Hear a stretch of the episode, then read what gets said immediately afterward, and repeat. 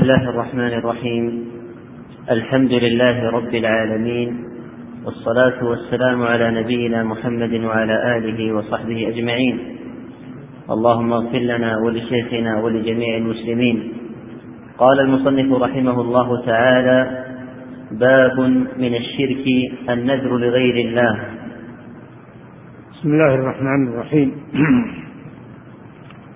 الحمد لله رب العالمين الصلاة والسلام على نبينا محمد وعلى آله وأصحابه أجمعين. قال الشيخ رحمه الله باب من الشرك أي من أنواع الشرك الأكبر. المخرج من الملة النذر لغير الله.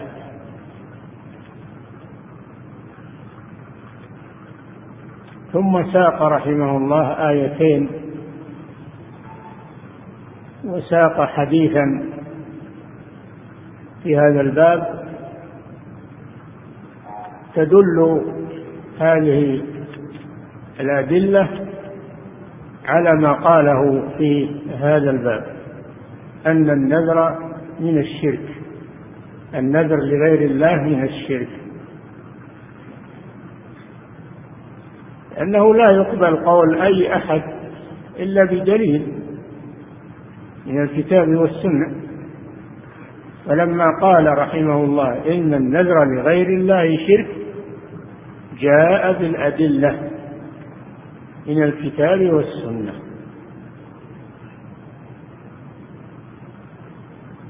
وذلك لكثرة هذه الجريمة وهي النذر لغير الله. في العالم الإسلامي. حتى إنهم يجعلون صناديق يسمونها صناديق النذور عند الأضرحة عند قبور الموتى. ويقولون إن هذه إن هؤلاء الأموات يقبلون النذور ويروجون على الناس. في هذا. الشيخ رحمه الله أراد أن يحذر من هذا النوع. الذي كثر. والنذر في اللغة معناه الإلزام. الإلزام. نذرت كذا أي ألزمت نفسي به. هذا في اللغة. وأما في الشرع فالنذر هو التزام مكلف التزام مكلف شيئا التزام مكلف بشيء يقوم به. فالناذر يلزم نفسه بهذا النذر على أن يقوم به. هذا هو النذر. أو تقول النذر في الشرع هو التزام مكلف بعبادة لم يلزمه الله بها. لا تجب بأصل الشرع وإنما الإنسان هو الذي يوجبها على نفسه. والنذر ينقسم إلى قسمين نذر طاعة وهذا عبادة لله عز وجل ونذر معصية وهذا شرك بالله عز وجل.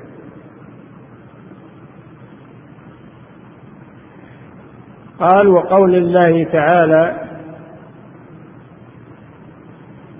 يوفون بالنذر.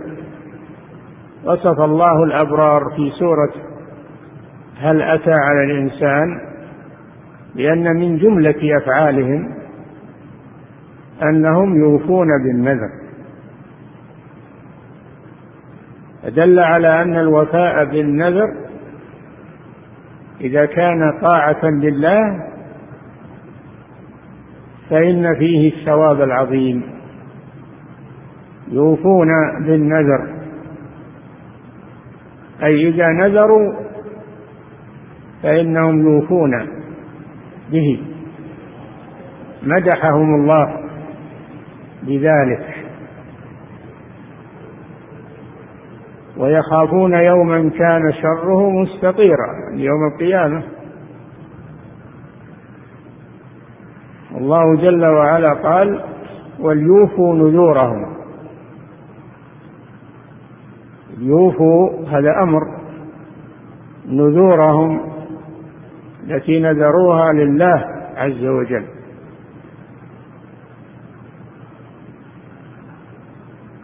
فقوله يوفون بالنذر دل على أن النذر عبادة. لأن الله مدح من يوفي به. إذا كان نذر طاعة. وإذا كان عبادة فصرفه لغير الله شرك لأن العبادات لا تجوز إلا لله سبحانه وتعالى ولا يجوز صرفها لغير الله ومن ذلك النذر. يوفون بالنذر. والآية الثانية من سورة البقرة. قال تعالى وما أنفقتم من نفقة أو نذرتم من نذر فإن الله يعلمه. يقول الله جل وعلا للمؤمنين وما أنفقتم من نفقة في وجوه الخير لأن الإنفاق في وجوه الخير من صدقات وزكوات و... وإحسان فهذه طاعة لله عز وجل. أو نذرتم من نذر. قرن النذر مع الصدى مع النفقة. قرن النذر مع مع الصدقة. والصدقة طاعة. إذا يكون النذر طاعة. وعبادة لله عز وجل. أو نذرتم من نذر. أي نذر في طاعة الله سواء كان قليلا أو كثيرا. فإن الله يعلمه لا يخفى عليه شيء. وهذا وعد منه سبحانه بأن يجازي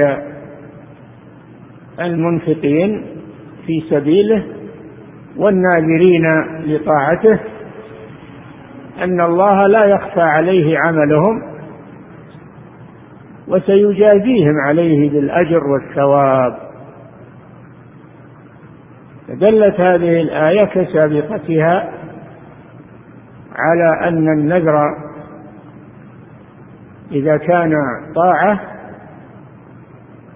فإن فإن الله يعلمه ويثيب عليه. دل على أن النذر عبادة.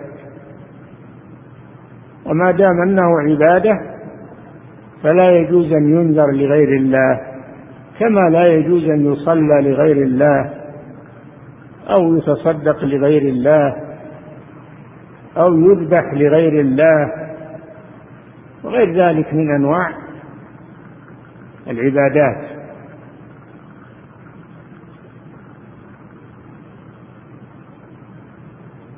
ثم ساق الحديث عن عائشة رضي الله عنها. نعم. أحسن الله إليكم.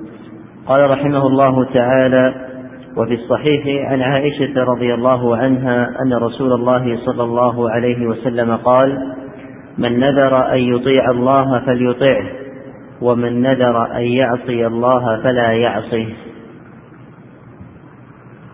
هذا الحديث في الصحيح. هذا الحديث في الصحيح. لأن الحديث ينقسم إلى أقسام صحيح أو حسن أو ضعيف. الحديث لا بد إما أن يكون صحيحا وإما أن يكون حسنا وهو دون الصحيح وإما أن يكون ضعيفا. وهذا من القسم الأول من الحديث الصحيح وهو ما ثبت عن رسول الله صلى الله عليه وسلم. عن عائشة رضي الله عنها. هي أم المؤمنين. عائشة بنت أبي بكر الصديق. رضي الله عنها وعن أبيها.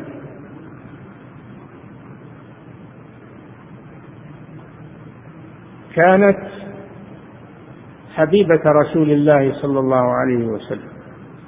كان يحبها حبا شديدا.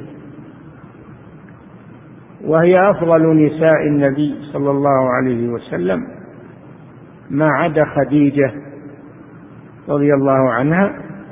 لقد اختلف العلماء أيهما أفضل خديجة أو عائشة. فهي تعادل خديجة في الفضل.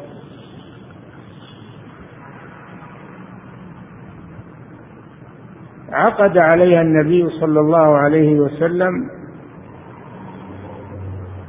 وهي صغيرة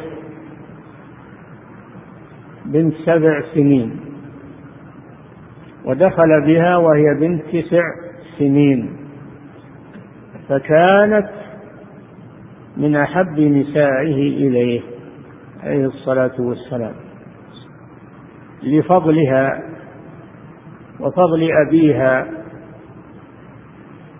وكانت عالمة فقيهة محدثة فهي من أكابر علماء الصحابة وكان الصحابة يرجعون إليها ويسألونها فهي من علماء الصحابة الكبار. تسمى فقيهة النساء رضي الله عنها.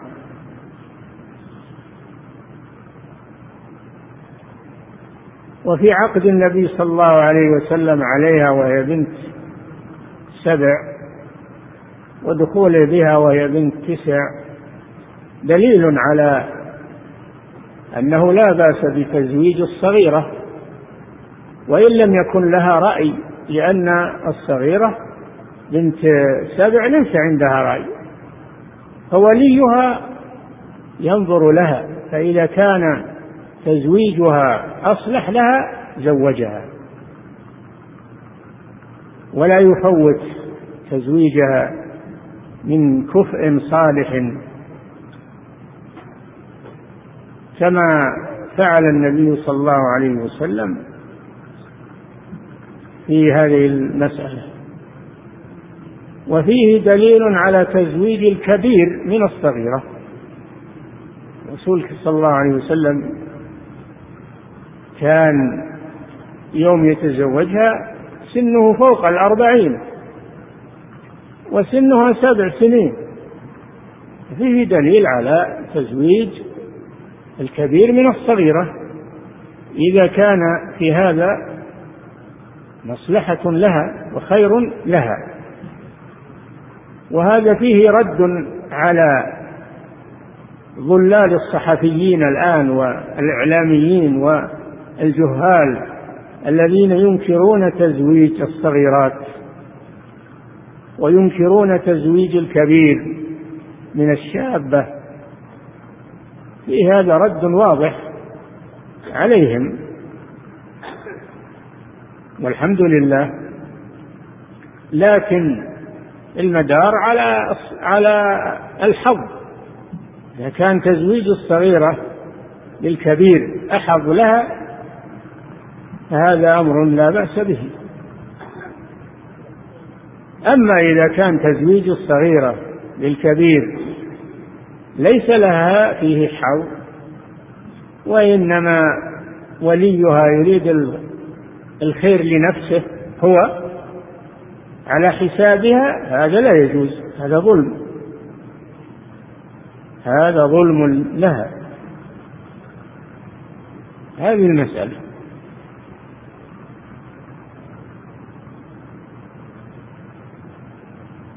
قال رسول الله صلى الله عليه وسلم من نذر أن يطيع الله فليطعه ومن نذر أن يعصي الله فلا يعصه. هذا دليل على أن النذر ينقسم إلى قسمين نذر طاعة وهذا يجب الوفاء به ونذر معصية وهذا لا يجوز الوفاء به. كنذر النذر لغير الله. هذا أكبر المعاصي لأنه شرك. فلا يجوز العمل به أو إنفاذه. وأما نذر الطاعة كأن ينذر الصلاة أو الصيام أو الصدقة أو الإحسان إلى الفقراء فهذا يجب الوفاء به بأمر الرسول صلى الله عليه وسلم. وأما نذر المعصية مثل النذر لغير الله هذا شرك وهو أعظم المحرمات وأكبر المعاصي فلا يجوز الوفاء به. من نذر أن يعصي الله فلا يعصه. هذا نهي نهي من الرسول صلى الله عليه وسلم.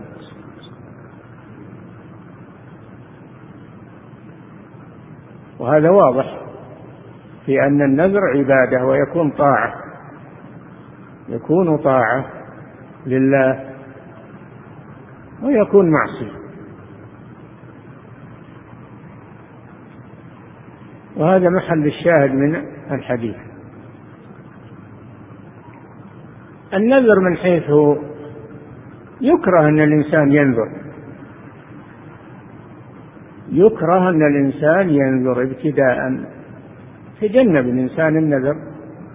لماذا؟ لأنه يلزم نفسه بشيء قد يشق عليه. والله لم يوجبه عليه ابتداء إنما هو الذي يلزم به نفسه فيحرج نفسه. فيكره النذر الدخول فيه يكره. الإنسان في سعة إن شاء فعل الطاعة وإن شاء ترك الطاعة المستحبة. هو إذا نذر ضيق على نفسه. قد يكون النذر شاقا. فيحصل بذلك المشقة العظيمة. فابتداء النذر مكروه لكن إذا نذر وانعقد النذر وجب عليه الوفاء به. من نذر أن يطيع الله فليطعه. يوفون بالنذر وليوفوا نذورهم. وما أنفقتم من نفقة أو نذرتم من نذر فإذا نذر ووجب في ذمته فإنه يجب عليه التنفيذ. بأمر الرسول صلى الله عليه وسلم. بل بالقرآن وليوفوا نذورهم هذا أمر من الله جل وعلا بالوفاء بالنذور. النذور الطاعة. العبادة لله. أما النذر لغير الله فإنه شرك ومعصية. ولا يجوز الدخول ولا يجوز الوفاء لا يجوز الوفاء به. قلنا إن الدخول في النذر مكروه لأنه يلزم نفسه بشيء قد يعجز عنه أو يشق عليه.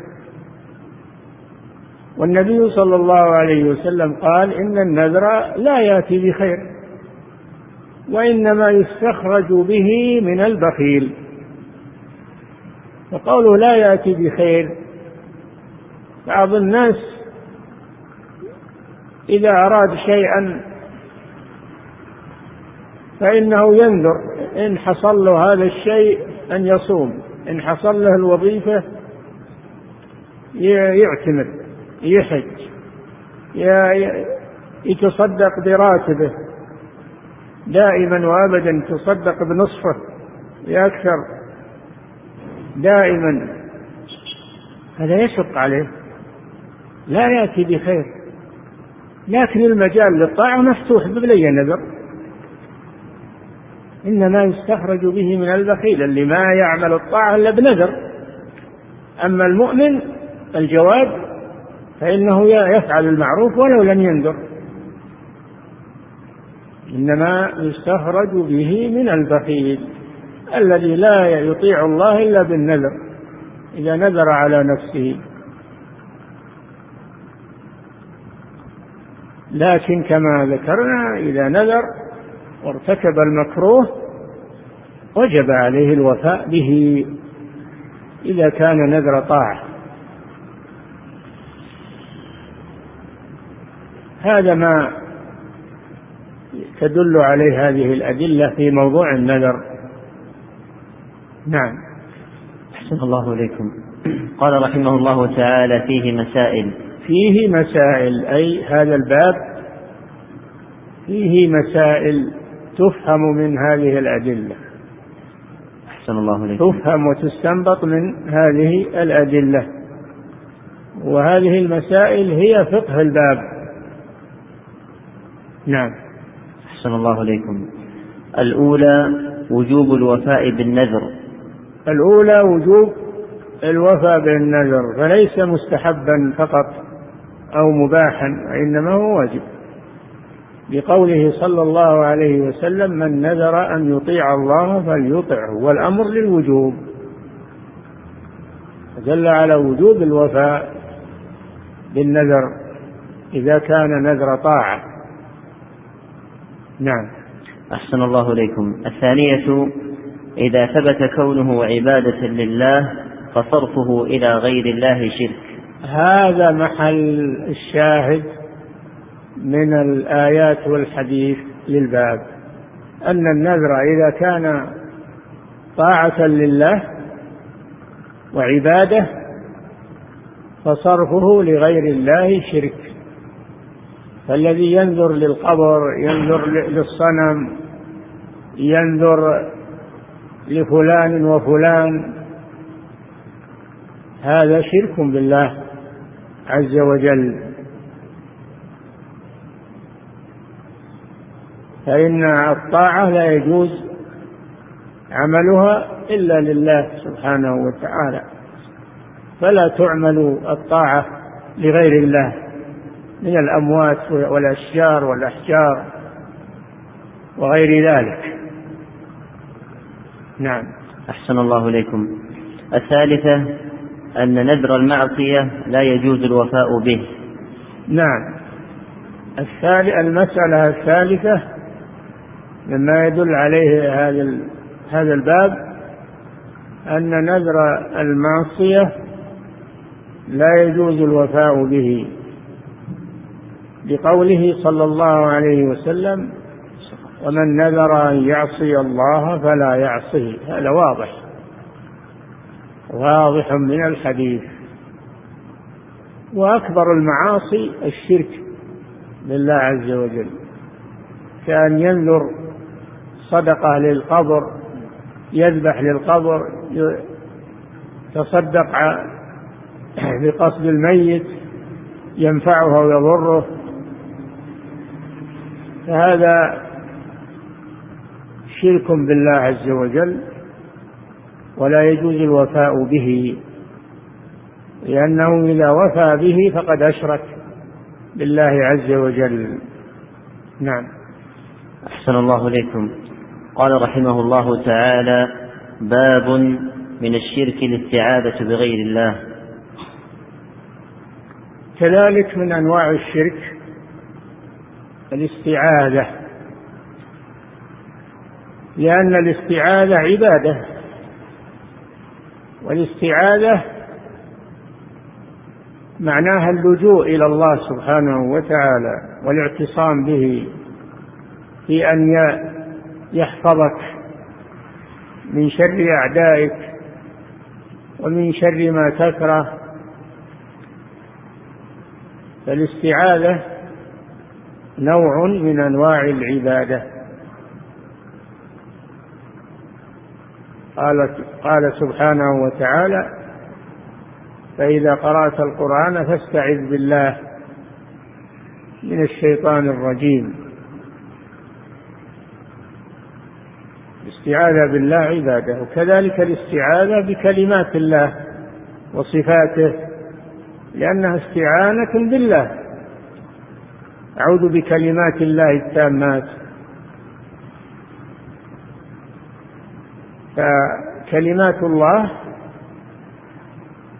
صفة من صفاته سبحانه وتعالى. فالاستعاذة عبادة لله عز وجل. فمن استعاذ بغير الله فقد أشرك بالله عز وجل. كالذي يستعيذ بالمخلوق حيا أو ميتا يستعيذ بأصحاب القبور يستعيذ بغير الله عز وجل فقد أشرك بالله الشرك الأكبر. فالاستعاذة عبادة وإذا كانت عبادة فالاستعاذة بغير الله شرك. قد دل القرآن والسنة على أن الاستعاذة عبادة. استعذ بالله وإما ينزغنك من الشيطان نزغ فاستعذ بالله إنه سميع عليم. وإما ينزغنك من الشيطان نزغ فاستعذ بالله إنه هو السميع العليم. استعذ بالله لا تستعذ بغيره. لا تستعذ إلا بالله عز وجل. من كل ما تكره ومن كل ما تخاف منه. أما الذين يعوذون بالقبور ويعوذون بالجن والشياطين ليحموهم مما يكرهون فهذا شرك أكبر يخرج من الملة. وكانوا في الجاهلية كما يأتي كانوا يستعيذون بالجن. يستعيذون بالشياطين يستعيذون بالأموات. فالله أبطل هذا وأمر بالاستعاذة به وحده سبحانه وتعالى. نعم. أحسن الله إليكم. قال رحمه الله تعالى وقول الله تعالى وأنه كان رجال من الإنس يعوذون برجال من الجن فزادوهم رهقا. في سورة الجن. وهي قوله تعالى قل أوحي إلي أنه استمع نفر من الجن. فقالوا إنا سمعنا قرآنا عجبا. كان الرسول صلى الله عليه وسلم قائما يصلي في وادي نخلة. من صرفه من الطائف يصلي الفجر في وادي نخلة ويقرأ القرآن. فسمعته الجن سمعت القرآن. فأعجبهم ذلك هذا القرآن أعجبهم وأخذ بقلوبهم. أنه استمع نفر من الجن. فقالوا إنا سمعنا قرآنا عجبا. يهدي إلى الرشد فآمنا به. ولن نشرك بربنا أحدا. وفي الآيات الأخرى وإذ صرفنا إليك نفرا من الجن يستمعون القرآن فلما حضروه قالوا أنصتوا. فلما قضي ولوا إلى قومهم منذرين. قالوا يا قومنا إنا سمعنا كتابا أنزل من بعد موسى يهدي إلى الحق وإلى طريق مستقيم. يا قومنا أجيبوا داعي الله وآمنوا به يغفر لكم من ذنوبكم ويجركم من عذاب أليم. ومن لا يجب داعي الله فليس بمعجز في الأرض وليس له من دونه أولياء. أولئك في ضلال مبين. هذا سماع الجن للقرآن. من الرسول صلى الله عليه وسلم. فآمنوا به وآمنوا برسالة محمد صلى الله عليه وسلم. وولوا إلى قومهم ينذرونهم ويخبرونهم. وهكذا من من الله عليه بالإسلام وعرف الحق فإنه يدعو إلى الله ويبدأ بقومه. يبدأ بقومه عشيرته وأقاربه ولا يقتصر على نفسه. الرسول صلى الله عليه وسلم مبعوث إلى الجن والإنس إلى الثقلين. ليست رسالته خاصة بالإنس بل هي عامة للجن والإنس عليه الصلاة والسلام. إنا سمعنا قرآنا عجبا يهدي إلى الرشد. وفي الآية الأخرى يهدي إلى الحق أي إلى طريق مستقيم. كما قال تعالى إن هذا القرآن يهدي للتي هي أقوم. يهدي يعني يدل. الهداية المراد بها هنا الدلالة والإرشاد. يهدي سمعنا قرآنا عجبا يهدي إلى الرشد. فآمنا به. آمنوا بالرسول صلى الله عليه وسلم وبالقرآن. ولن نشرك بربنا أحدا. وأنه تعالى جد ربنا. الجد جد الله يعني عظمته وجلاله سبحانه وتعالى. تعالى جد ربنا أي عظمت قدرته وأسماؤه وصفاته سبحانه وتعالى. ما اتخذ صاحبة يعني زوجة كما تقوله النصارى ولا ولدا كما تقوله النصارى ومشرك العرب. ما اتخذ صاحبة ولا ولدا وأنه كان يقول سفيهنا على الله شططا. اعترفوا بما يحصل من قومهم. من الشرك والكفر. ومن ذلك وأنه كان رجال من الإنس يعوذون برجال من الجن فزادوهم رهقا. مما أنكروه على الجن والإنس الاستعاذة بالمخلوق. كان رجال من الإنس يعوذون برجال من الجن. إذا خافوا من شيء يستعيذون بالجن ليتخلصوا مما يكرهون ولا يستعيذون بالله سبحانه وتعالى لأن الشيطان زين لهم ذلك. كان رجال من الإنس يعوذون برجال من الجن. أنكروا هذا على قومهم فزادوهم رهقا. الجن زادوا الإنس خوفا وذعرا. هم استعاذوا بهم يريدون النجاة وهم زادوهم شرا وخوفوهم وأرعبوهم فزادوهم رهقا. أو أن الإنس زادوا الجن رهقا يعني كبرا وإعجابا بأنفسهم لما استعاذوا بهم. وعلى كل حال هذا فيه إنكار الاستعاذة بغير الله من جن أو إنس. كان رجال من الإنس يعوذون برجال من الجن. فزادوهم رهقا.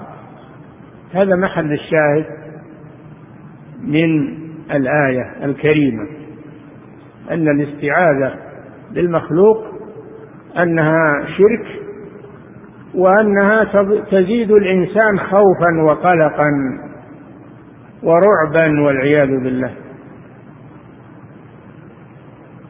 نعم. أحسن الله إليكم. قال رحمه الله تعالى وعن خولة بنت حكيم رضي الله عنها قالت سمعت رسول الله صلى الله عليه وسلم يقول من نزل منزلا فقال أعوذ بكلمات الله التامات من شر ما خلق لم يضره شيء حتى يرحل من منزله ذلك رواه مسلم. نعم. كانوا في الجاهلية كان العرب في الجاهلية إذا نزلوا منزلا في السفر يقولون نعوذ بسيد هذا الوادي. من شر سفهاء قومه. خافوا من الجن. فيستعيذون بسيدهم. كبير الجن يستعيذون به. هذا تفسير للآية الكريمة. كانوا كان رجال من الإنس يعوذون برجال من الجن. هذه هذا الحديث يفسر هذه الآية. كانوا إذا نزلوا منزلا يستعيذون بكبير الجن. أن يعيذهم من شر سفهاء الجن شر سفهاء قومه. النبي صلى الله عليه وسلم أرشد المسلمين إلى أن يستعيذوا بالله بدل الاستعاذة بغيره.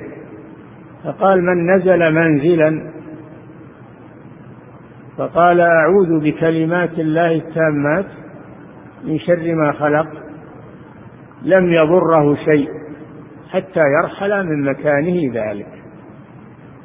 فإذا نزلت منزلا في البر أو نزلت منزلا في البلد فإنك تستعيذ بالله من شر ما خلق من شر شياطين الإنس والجن. استعذ بالله عز وجل. بدل الاستعاذة بغير الله. وهذا عبادة لله عز وجل. فالذين إذا نزلوا منزلا يذبحون يذبحون ذبيحة. إذا نزلوا بيتا جديدا أو مكانا يذبحون ذبيحة للجن لأجل أن يأمنوا من شرها ويأخذوا من دمها ويلطخون به الجدران. كذلك الذين يقيمون مصانع يقيمون مصانع أو مشاريع. أول ما يبدأون يذبحون ذبيحة قبل اشتغال المصانع للجن لئلا تضرهم وتخرب مصانعهم. هذا كله من فعل الجاهلية وهو شرك أكبر والعياذ بالله. يخرج من الملة.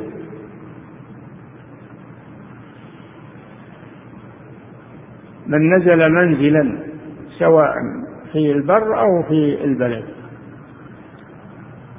فقال أعوذ بكلمات الله التامات من شر ما خلق. هذا بدل تعوذة الجاهلية. أعوذ بسيد هذا الوادي. كلمات الله عز وجل هي القرآن. هي القرآن يعني من من كلمات الله؟ القرآن. كلام الله كثير. منه القرآن وكلام الله صفة من صفاته. كلام الله صفة من صفاته. وليس مخلوقا كما تقوله الجهمية لأنه لو كان القرآن مخلوقا كما تقوله الجهمية لم تجوز الاستعاذة به. لأن الاستعاذة بالمخلوق شرك ولا تجوز.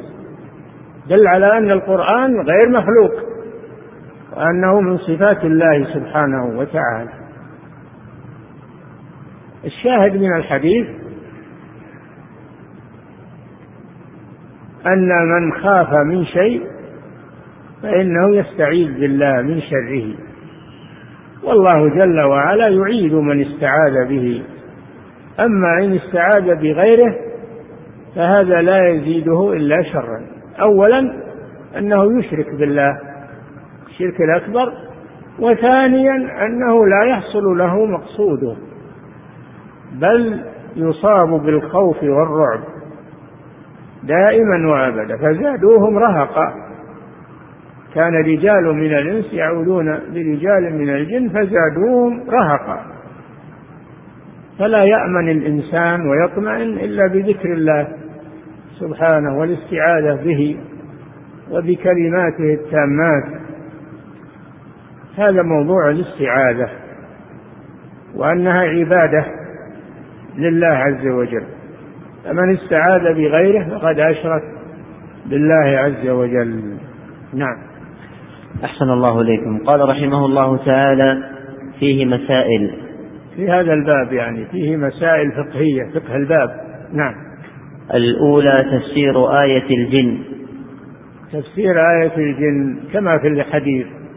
كانوا إذا نزلوا منزلا قالوا نعوذ بسيد هذا الوادي من شر سفهاء قومه.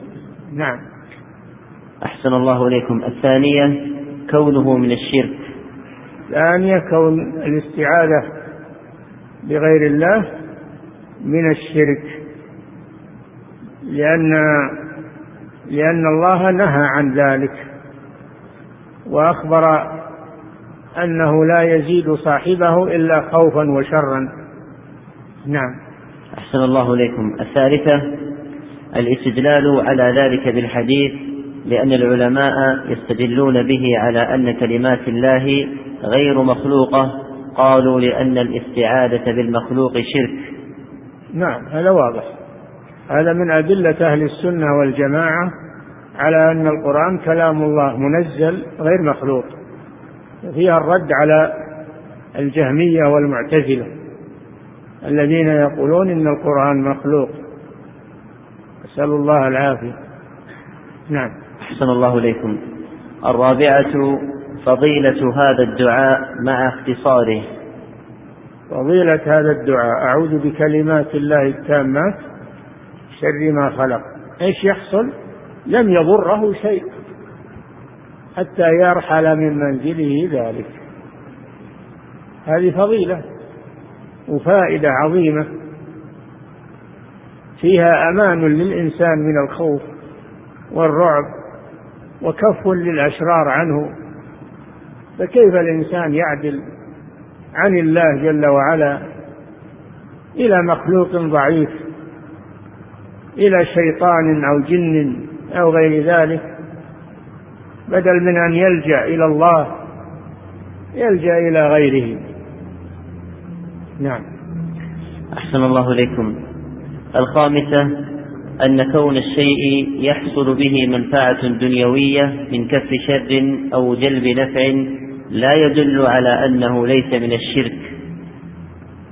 نعم. هذه فائدة عظيمة.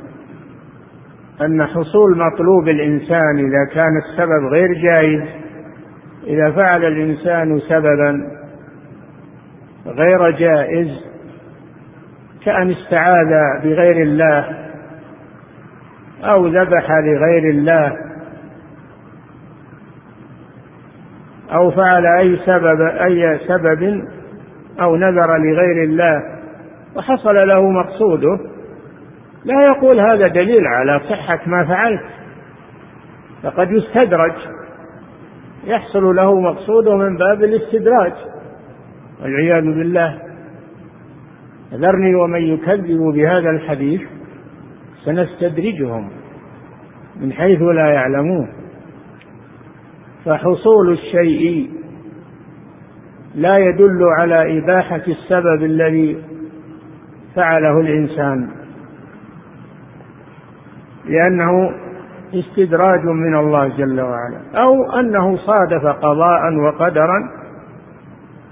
والقضاء والقدر لا بد يقع وليس هو نتيجة ذلك السبب وإنما هو نتيجة القضاء والقدر من الله جل وعلا. هذه فائدة عظيمة لأنها طالما طنطنوا بها وقالوا فلان دعا عند القبر الفلاني فلان ذبح عند القبر الفلاني فلان استعاذ بالميت وحصل له مقصوده. نقول ما ننظر إلى النتيجة إنما ننظر إلى السبب. سبب إن كان مشروعا الحمد لله. كان السبب غير مشروع فحصول النتيجة لا يدل على الجواز. انتبهوا هذه قاعدة عظيمة مفيدة. دا طالما طنطنوا بها على الناس وغروهم خدعوهم إن فلان دعا عند القبر فلان ذبح للقبر فلان نذر للقبر وحصل له مقصوده. نقول نعم قد يحصل مقصوده. لكن الكلام هل الله شرع ذلك لها أو لا؟ نحن ما نأتي بشيء لم يشرعه الله ولا رسوله. فحصول الشيء لا يدل على إباحة السبب الذي فعله الإنسان. نعم. أحسن الله إليكم. قال رحمه الله تعالى باب يكفي. أحسن الله إليكم. في في أسئلة شيخ. نعم. أحسن الله إليكم وبارك في علمكم. يقول السائل ما هي صيغة النذر التي إذا حصلت من المسلم وجب الوفاء بذلك؟ كما تعلمون إذا نذر أن يصلي نذر أن يتصدق قال لله علي نذر أن أصلي ركعتين أن أتصدق بكذا وكذا أن أذبح لله وأتصدق بلحم الذبيحة هذا نذر هذا نذر نذر طاعة. نعم. أحسن الله إليكم. يقول السائل ما حكم التعصب للمذهب وعدم تجاوزه؟ التعصب للمذهب على قسمين.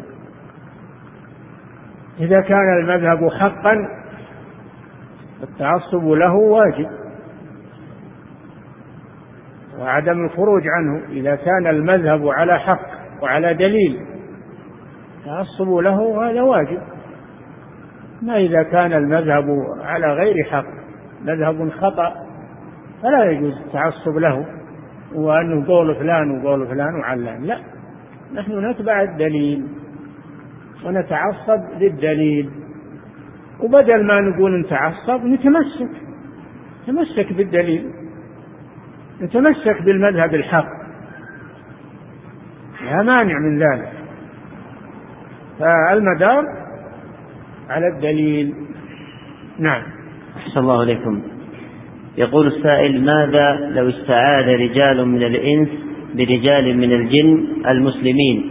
بعد الله سبحانه وتعالى المسلمين لا ما يجوز الاستعاذة بالمخلوق لا مسلم ولا كافر لا من الإنس ولا من الجن. لا تجوز الاستعاذة بالمخلوق أبدا لأن هذا شرك لأن الاستعاذة عبادة. والعبادة لا تكون إلا لله سبحانه وتعالى. نعم. أحسن الله إليكم. يقول السائل هل للإيجاب والقبول صيغة معينة لا يكون الزواج إلا به؟ الصحيح أن كل ما أدى المعنى من الألفاظ فإنه يصح العقد به في البيع وفي الزواج وفي غير سائر العقود. في سائر العقود. ما يؤدي المعنى المقصود فإنه ينعقد به العقد. بأي لفظ كان. نعم. أحسن الله إليكم. هل المضمضة والاستنشاق ها؟ هل المضمضة والاستنشاق الذي يكون مع الوضوء الذي يسبق غسل الجنابة يكفي على المضمضة والاستنشاق أثناء الغسل؟ نعم. إذا تمضمض واستنشق في ابتداء الطهارة فإن هذا يكفي. تمضمض واستنشق للوضوء هذا يكفي عن الحدثين يكفي عن الحدثين بالنسبة للفم والأنف. نعم. أحسن الله إليكم. هذا سائل يقول ما حكم يا فضيلة الشيخ ترتيل الدعاء في صلاة التراويح؟ ترتيل للقرآن كلام الله سبحانه وتعالى ورتل القرآن ترتيلا. أما الدعاء وكلام الناس فلا يرتل. نعم. ويقول أيضا ما حكم ترتيل قراءة المتون وخطب الجمعة؟ قراءة إيش؟ المتون. متون العلم المتون. المتون. كونه يحسن صوته بالدعاء ويحسن صوته بمتون العلم لا بأس. ولا يسمى هذا ترتيل. هذا يسمى حسن الأداء حسن الصوت. لا يسمى ترتيل. ترتيل هو الذي يكون على قواعد التجويد والقراءة قراءة القرآن. أما أنه يحسن صوته بالقراءة في الكتاب أو بالدعاء لا مانع من ذلك. هذا لا يسمى ترتيلا. نعم.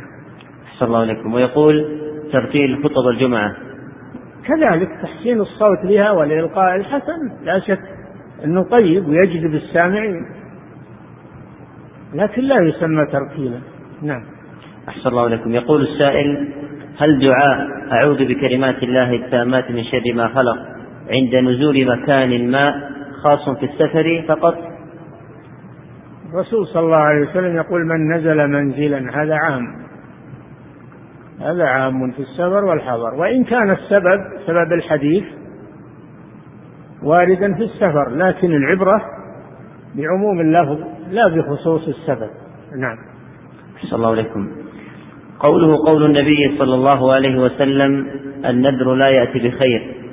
هل المقصود بخير أي في أمور الدنيا أم أن عاقبته ليست بخير؟ يشمل. لا يأتي بخير لا في الدنيا ولا في الآخرة. الخير من الله سبحانه وتعالى. ما هو بحصول الخير بسبب النذر؟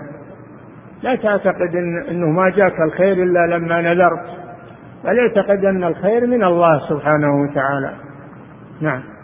أحسن الله عليكم يقول السائل توفي شخص وترك مالا لبناء مسجد وقدره أربعين ألفا فهل يجوز وضعه في توسعة بئر, بئر ماء ويكون الورثة شركاء في هذا البئر؟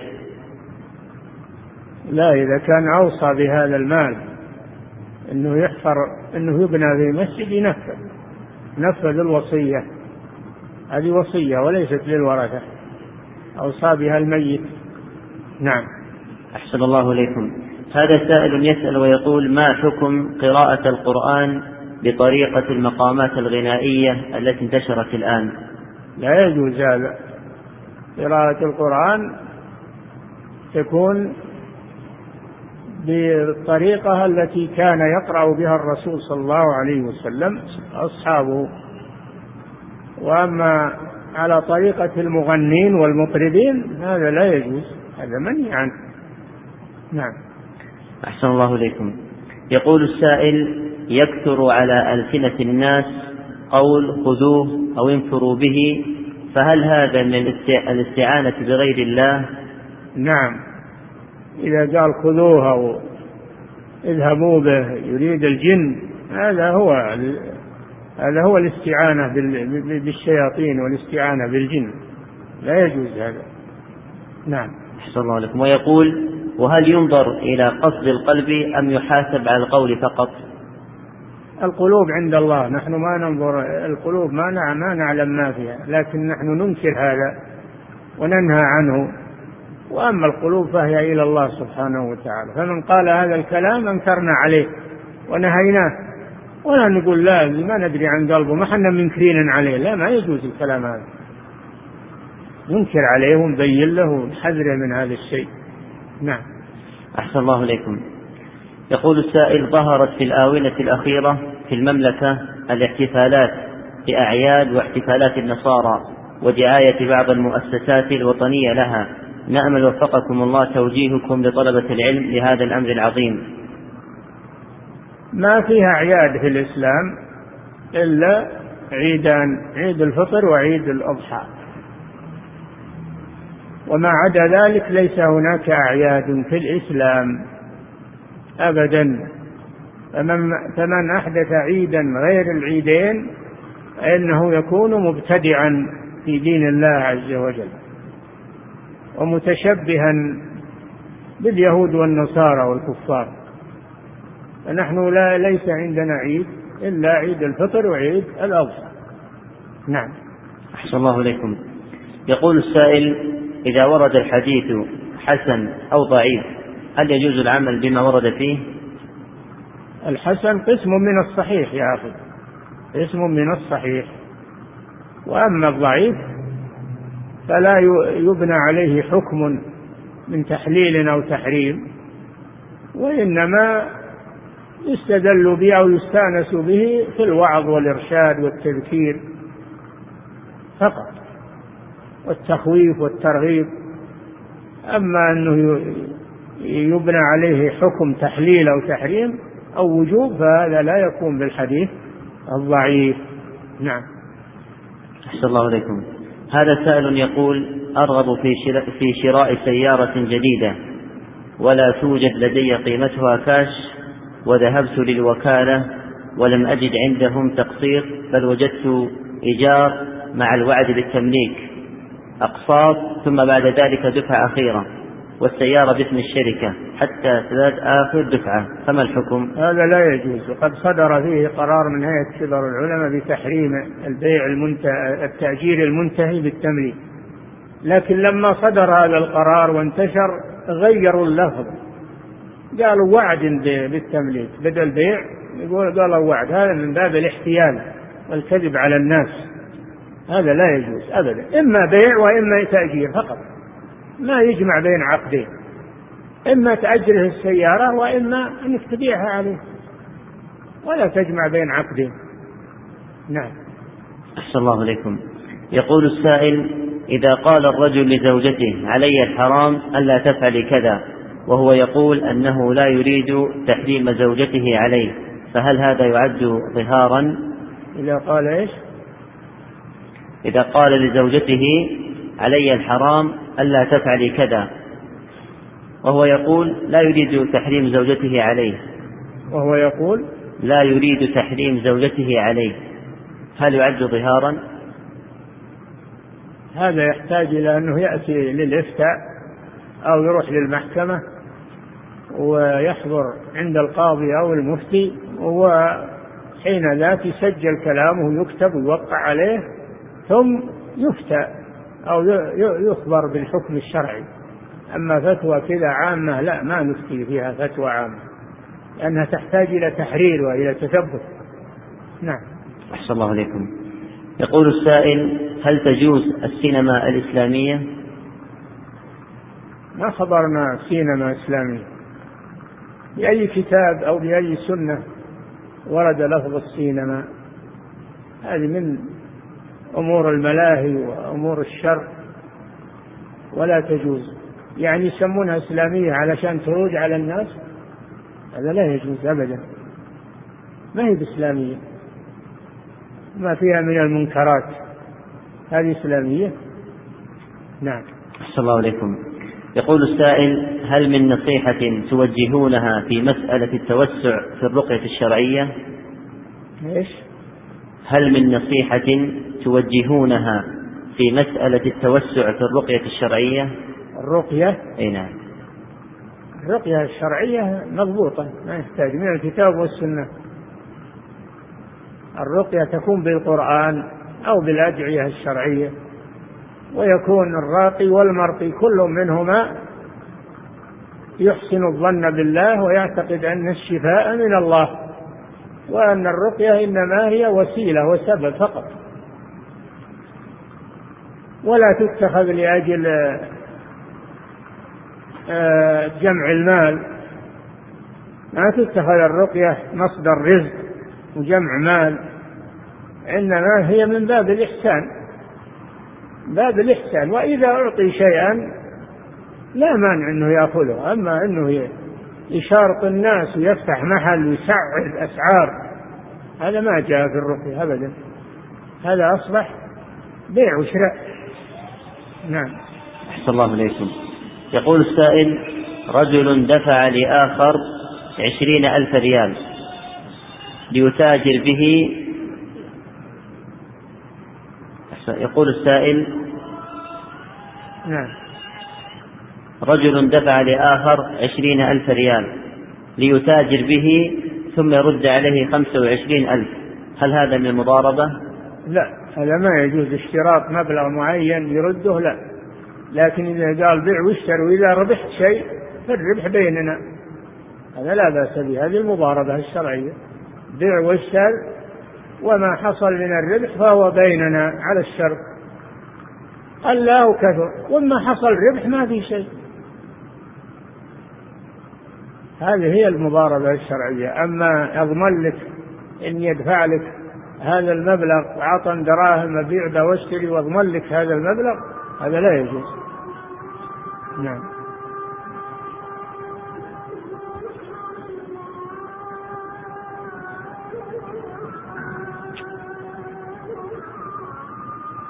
Oh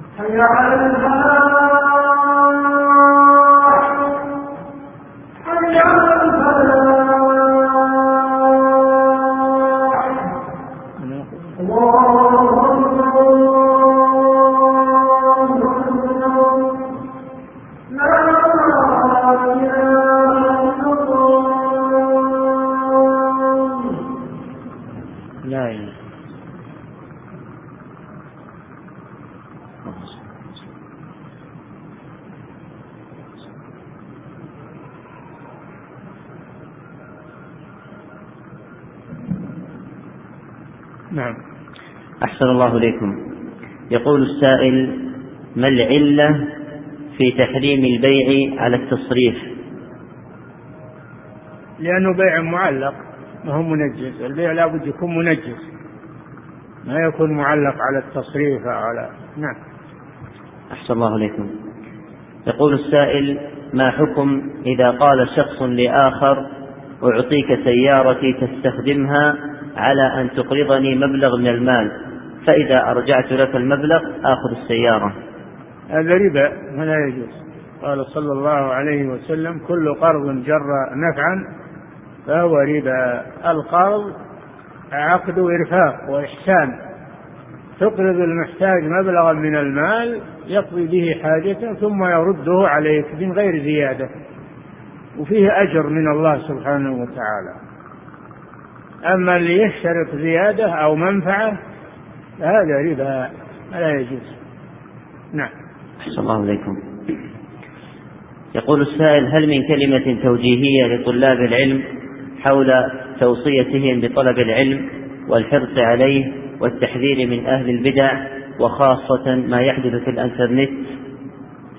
نعم الواجب على من يريد طلب العلم أن يختار العلماء الثقات يتلقى عنهم العلم.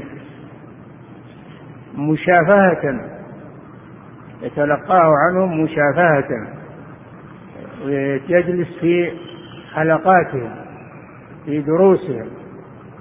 أما التلقي عن الكتب أو التلقي عن الإنترنت أو الفضائيات فهذا ليس طلبا للعلم وهذا يفضي كثيرا إلى الأخطاء وإلى الضلال. وغير ذلك. طلب العلم لابد أن يكون بالتلقي عن العلماء مشافهة. نعم. أحسن الله إليكم. يقول السائل متى يكون التبرك شركا أكبر ومتى يكون شركا أصغر؟ متى يكون؟ التبرك. إذا اعتقد أن البركة من المخلوق هذا شرك أكبر. إذا اعتقد أن المخلوق سبب للبركة فهذا شرك أصغر. إلا إذا دل الدليل على أن هذا المخلوق فيه بركة لا مانع لكن ما في دليل على إلا الرسول صلى الله عليه وسلم. ما عداه ليس فيه دليل على أنه فيه بركة لا من الأماكن ولا من الأشخاص ولا من نعم. أحسن الله إليكم. ما هي الطريقة الصحيحة للتدرج في طلب العلم؟ الطريقة الصحيحة قلنا لك المدخل إلى طلب العلم أن تدرس على العلماء تتلقى عن العلماء إما في المدارس النظامية وإما في حلقات المشايخ في المساجد. مشابهة لأن العلم هذا رواية رواية عن العلماء تروي عن العالم علمه تنقله ويعطيك إياه يحملك إياه. هذا العلم هو يؤخذ بدون واسطة من أهل العلم. فلا بد أن تختار العالم أو المدرس الثقة وتدرس عليه ما تريد من فنون العلم. نعم. أحسن الله إليكم. يقول السائل ما حكم نبش قبور المشركين لبناء المساجد والمكاتب الدعوية؟ نبش القبور ما يقدم عليه إلا بفتوى من الجهة الرسمية. القبور لا يتعرض لها لا قبور المشركين ولا غير المشركين إلا بفتوى رسمية من الجهة المختصة. نعم. أحسن الله عليكم. يقول رجل ضاعت إبله في الوادي وقال يا أهل الوادي ردوها علي هل هي استعادة؟ هذا لا ينبغي. هذا استعانة بالغائبين ندى للغائبين. ولا يجوز هذا. يقول يا الله ردها علي. ليش يقول يا يا قوم يا أهل الوادي؟ لماذا يقول يا الله رد علي ضالتي رد علي بعيري الله قريب مجيب ويسمعك ألا تطلب من غائب ومخلوق نعم. أحسن الله عليكم يقول السائل ما حكم لبس الملابس الضيقة للرجال. كالبنطال لا يجوز لبس الملابس الضيقة لأنها أول شيء أنها ليست من لباس البلد. أهل البلد يلبسون ما جرت به العادة في بلدهم. وثانيا أنها تبرز أحجام الجسم. ربما تكون فتنة لمن نظر إليها. لا تستر الستر الكامل. وثالثا أن المسلم يبي يصلي يبي يصلي فإذا كانت ملابسه ضيقة لم يتمكن من الصلاة على الوجه المشروع. نعم. أحسن الله إليكم. ما حكم سفر المرأة بدون محرم مسافة قصر؟ حرام. قال صلى الله عليه وسلم لا يحل لامرأة لا يحل ما هو معناه حرام؟ ما حرام. لا يحل لامرأة أن تسافر إلا ومعها ذو محرم. نعم. أحسن الله إليكم هل يجب على من ذهب إلى الحرم وهو غير محرم أن يطوف بالبيت أم يجوز له أن يصلي ركعتين؟ ما يجب عليه. إن أراد يأخذ عمرة هذا أفضل. وإذا ما أراد ووصل إلى مكة لا مانع أنه يطوف بالبيت طواف تطوع ويصلي في المسجد الحرام. ما يحرم نفسه يقول أنا ما أحرمت. لا الإحرام شيء وهذا شيء آخر. نعم. أحسن الله إليكم. يقول السائل هل يصح تزويج البنت قبل ولادتها بأن يقول الرجل إذا جاءني بنت زوجتكها ويقول الرجل قبلت زوجه معدوم. ما يجوز هذا. الزواج لازم يكون تعيين الزوجين لا من شروط صحة النكاح تعيين الزوجين ورضاهما. نعم. أحسن الله إليكم. يقول السائل ما حكم الاستنجاء بماء زمزم؟ لا بأس به لكن الفقهاء يقول يكره لأنه ماء مبارك له حرمة لا ينبغي أنه يمتهن في الاستنجاء. لكن تحريم لا ما يحرم.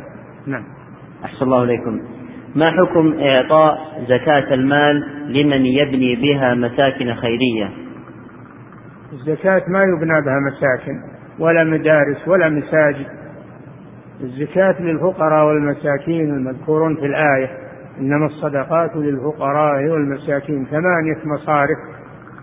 كلمة حصر إنما لا يجوز أنها يزاد عليها أو تغير. نعم. أحسن الله إليكم. ما حكم من صلى بالناس في مسجد لم تستلمه الأوقاف بعد؟ الصلاة ما تخالف. جعلت لي الأرض مسجدا وطهورا. يصلي بأي مسجد من المساجد أو بقعة من البقاع التي ليس فيها محذور ليست مغصوبة ولا مانع ولو ما استلمته الأوقاف. نعم. أحسن الله إليكم. يقول السائل ما المقصود بتوحيد الحاكمية؟ وهل أقسام التوحيد؟ يقول ما المقصود بتوحيد الحاكمية؟ وهل أقسام التوحيد قسم الرابع منه؟ توحيد ثلاثة أقسام. بإجماع أهل العلم ثلاثة أقسام. ما فيها زيادة رابع. والحاكمية داخلة في توحيد الألوهية. داخلة في توحيد الألوهية. وبعضهم يقول داخلة في توحيد الربوبية وعلى كل حال هي ليست اسما مستقلا فهي داخلة في الأقسام. نعم. أحسن الله لكم السؤال الأخير نرى في الجرائد التزهيد في فتح الكليات الشرعية لأنه ليس لهم وظائف فما حكم ذلك؟ لا نلتفت إلى هذا الكلام. والدراسة الشرعية ليست لأجل الوظائف. الدراسة الشرعية عبادة لله تقرب إلى الله. ولأجل نفع الإنسان نفسه ونفعه لغيره. وليست لأجل الوظائف أو لأجل آه، سوق العمل كما يقولون. هذه للعمال. هل العلماء عمال؟ العلماء أشرف من هذا. نعم. أحسن الله عليك الله تعالى أعلم وصلى الله وسلم على نبينا محمد.